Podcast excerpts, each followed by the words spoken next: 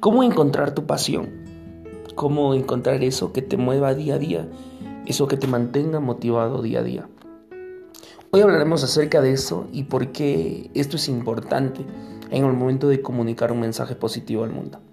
Hola, ¿qué tal? ¿Cómo estás? Yo soy Nelson Guevara y quiero darte la bienvenida a este podcast Orador 365, en donde 365 días del año mejoramos un poquito más nuestra comunicación, dando así valor al mundo.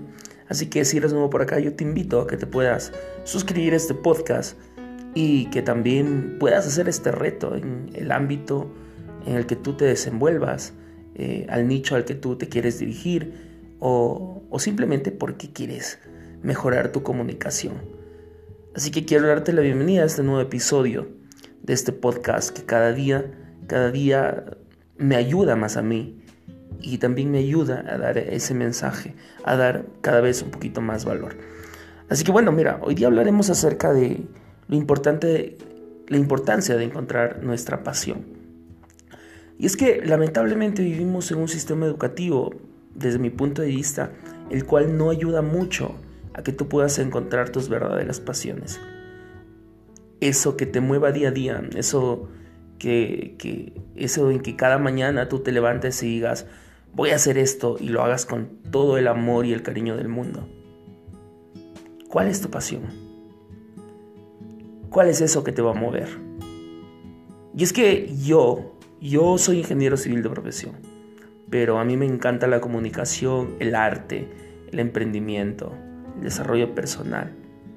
Pero yo fui no víctima, sino yo fui una de las personas parte del sistema que no encontró esa respuesta en el colegio, en la escuela ni en el colegio, no encontró esa respuesta. Yo tenía muchas pasiones y, también fui diferente porque me dedicaba a aquello que realmente a mí me gustaba, que era la música, el deporte, el arte. También pues tuvieron un, un rol muy importante mis padres porque siempre me apoyaban respecto a eso. Me compraban mi primera guitarra, me apoyaban para el deporte, para el arte. Fueron cosas que a mí siempre me apasionaron y me gustaron. Mm, me encantaba la música. Aprendí, como te digo, a tocar guitarra, aprendí a cantar, aprendí a desenvolverme bien en el deporte, eh, en lo que es arte. Pero nunca alguien me dijo si eso era realmente lo que yo quería hacer toda mi vida. Nadie me dijo, Nelson, ¿Te ves haciendo eso toda tu vida? Quizás yo hubiese estudiado música, hubiese estudiado ciencias de la comunicación, hubiese estudiado filosofía, hubiese estudiado eh, psicología. Yo hubiese estudiado esas carreras.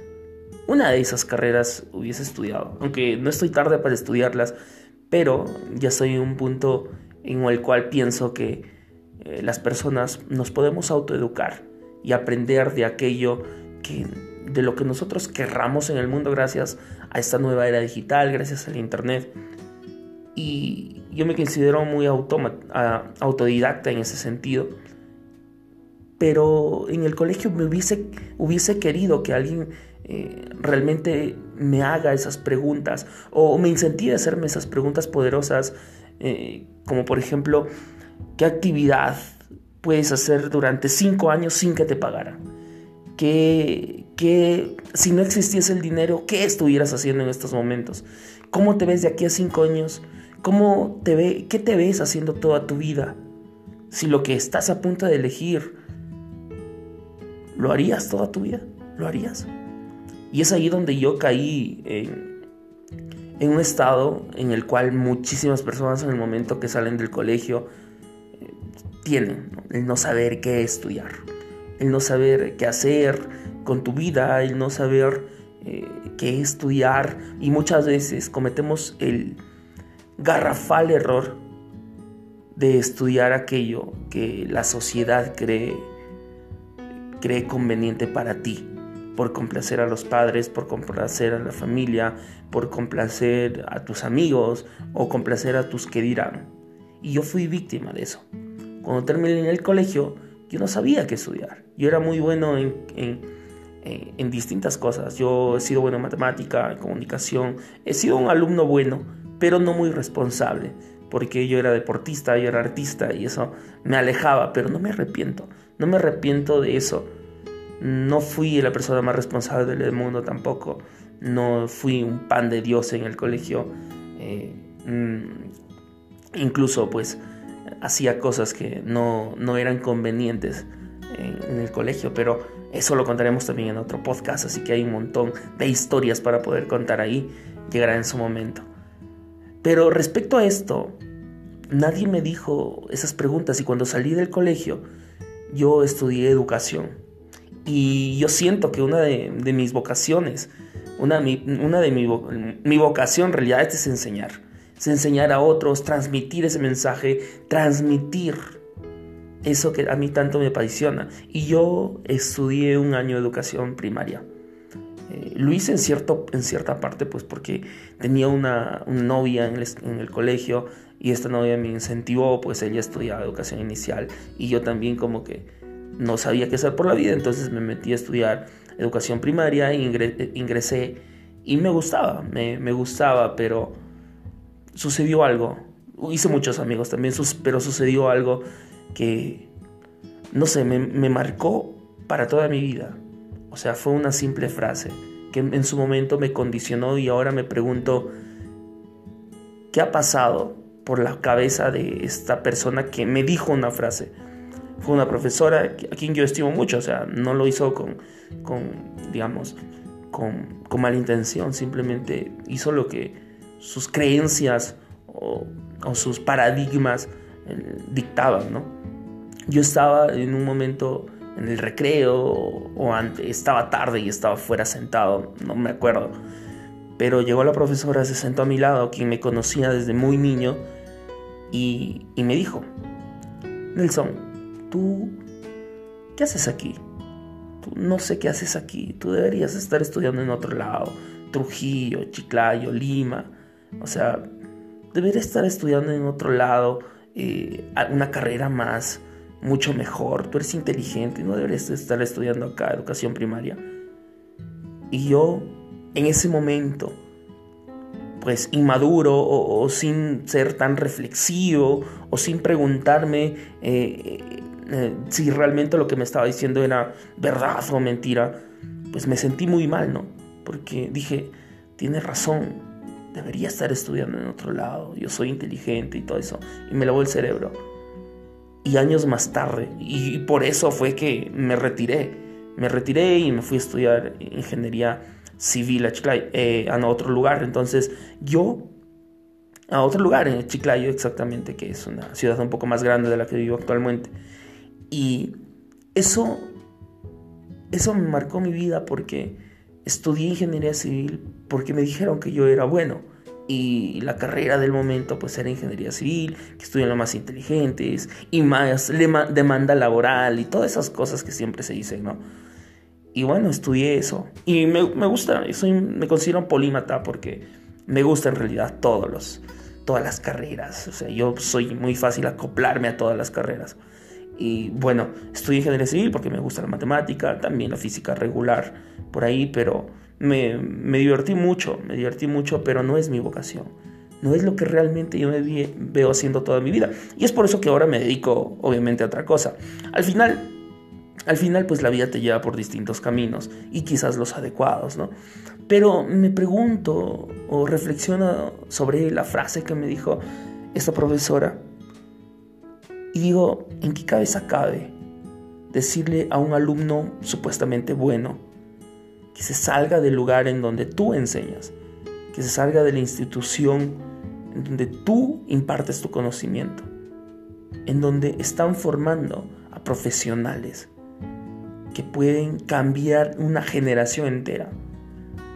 Un profesor es una de las profesiones más hermosas del mundo y muy infravalorada aquí en el Perú sobre todo y me pongo a pensar y desde ese momento yo yo valoro bastante a, la educación, valoro y cambió mi perspectiva tiempo después porque empecé a filosofar, empecé, a eh, reflexionar y ver eh, este, qué había repercutido en mi vida. Y esta frase repercutió mucho en mi vida.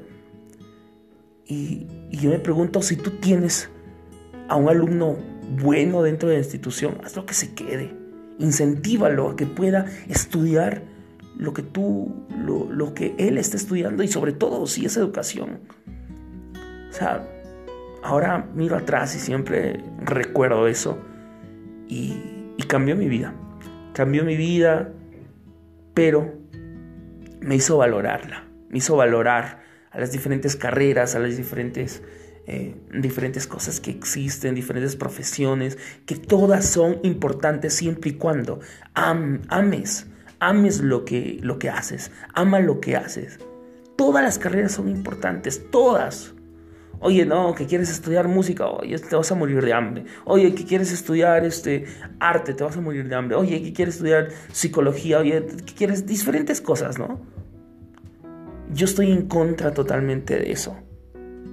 Para que tú seas un buen comunicador, no importa si eres mecatrónico, si eres astronauta, si eres eh, eh, agricultor, agrónomo, veterinario, no importa. La comunicación es parte de todos nosotros, es parte del proceso, es, parte, es una herramienta fundamental que tenemos que tener para desenvolvernos en el mundo. Y y no es necesario tener un título profesional tampoco para comunicar. Hay que tener las bases, hay que tener las técnicas, hay que tener las herramientas, pero solo se puede aprender. Para eso es este podcast, para eso hay muchas personas que te ayudan a mejorar tu comunicación. Sea yo o sea otra persona, lo importante es que te eduques en esto y que entiendas que para comunicar un mensaje positivo al mundo no es necesario tener un título profesional de comunicador social, de ciencias de la comunicación, eh, no sé qué más ahora, pero no tiene que ser eso. Simplemente si tú quieres hacerlo, hazlo. Hazlo y no dejes que los paradigmas, eh, que los que los perjuicios de la sociedad te lleven a estudiar algo que no te gusta o algo que no va acorde con tu propósito. Yo estudio algo que me gustaba, pero no iba acorde al propósito o, de acuerdo a mis habilidades, a, mis, a, mi, a mi forma de ser. Porque siempre, siempre me gustó hablar, siempre me gustó grabarme, siempre me gustó salir a un escenario. Tenía muchos miedos, me moría de miedo, he pasado un montón de vergüenza en el escenario, me he equivocado, me he temblado, eh, he pasado vergüenza a nivel nacional y todo. Pero cuando es tu propósito, eso no te afecta o si te afecta, sabes apalancarte de ello y poder salir adelante.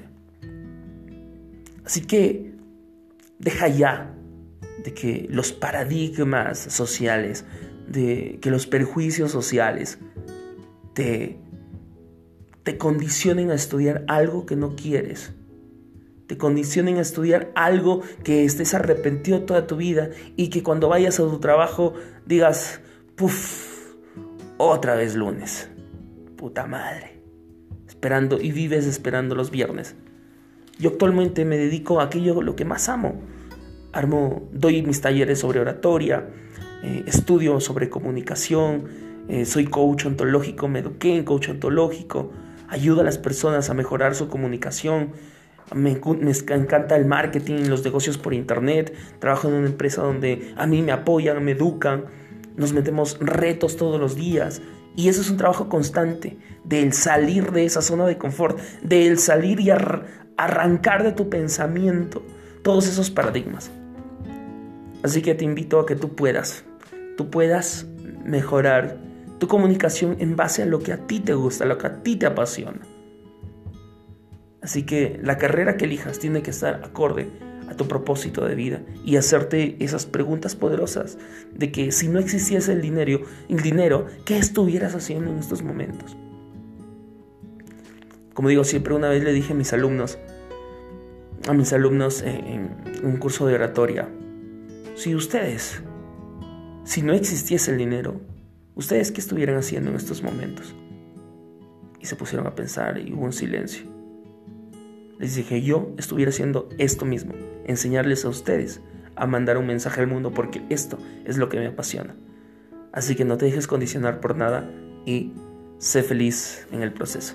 Espero que te haya gustado y nos vemos hasta el próximo episodio que es el día de mañana. Chao, chao. Bye. Recuerda seguirme en las redes sociales.